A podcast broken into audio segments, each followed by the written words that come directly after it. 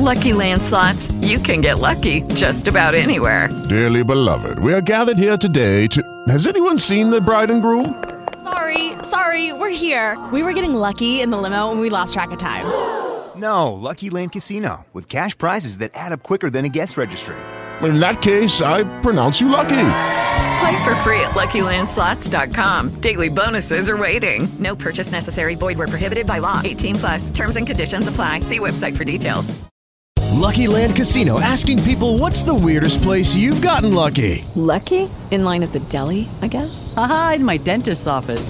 More than once, actually. Do I have to say? Yes, you do. In the car before my kids' PTA meeting. Really? Yes. Excuse me, what's the weirdest place you've gotten lucky? I never win and tell. Well, there you have it. You can get lucky anywhere, playing at LuckyLandSlots.com. Play for free right now. Are you feeling lucky? No purchase necessary. Void where prohibited by law. 18 plus. Terms and conditions apply. See website for details. The old man called Silenus said not another word on the road to the city. The shepherds told him cheerfully that the king would assuredly put him to death, for the Valley of Roses was holy ground. They were sorry for him, but so it would be. They thought it most likely he would be flayed alive, however, he might only have his throat cut. Either way, he would not be able, unluckily, to join them in the carouse they meant to have with the handsome reward they expected for catching him. But the old man lurched along at a good round pace, saying nothing, and now and then laughing softly, so that they thought he was still too mazed with drink to understand them. It was late at night when they led him into a great hall, with pillars of rose-pink marble and walls painted in gaudy colors with the scenes of the lion hunt.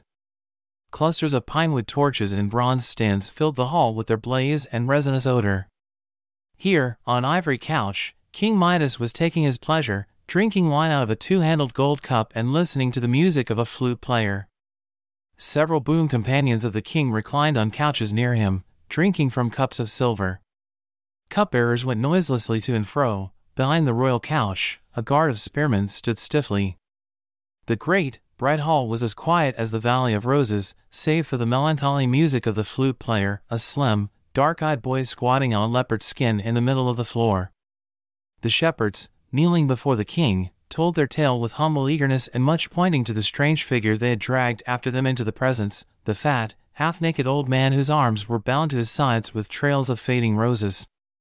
He meanwhile stood patient, blinking owlishly in the torchlight as he had blinked in the sunshine, until they had been dismissed, curtly enough, but, to their visible ecstasy, with a silver ingot apiece. Then the king sat up and bent a frowning look on the prisoner, and the impassive bodyguard moved ever so slightly, as though expecting an order. There was a long pause. "Unbind his arms," said the king sharply, and when it was done, "Who and what are you?" he asked. "A strayed reveler, Midas. Just a strayed reveler," answered the old man pleasantly, in his husky voice, and then, peering at the king out of his strange, light eyes, "I do not think much of your housekeeping," he exclaimed. "Have you never a cup of wine to spare for a wanderer? Cottagers have given me that much, and without waiting to be asked for it either. Well, I must help myself, it seems."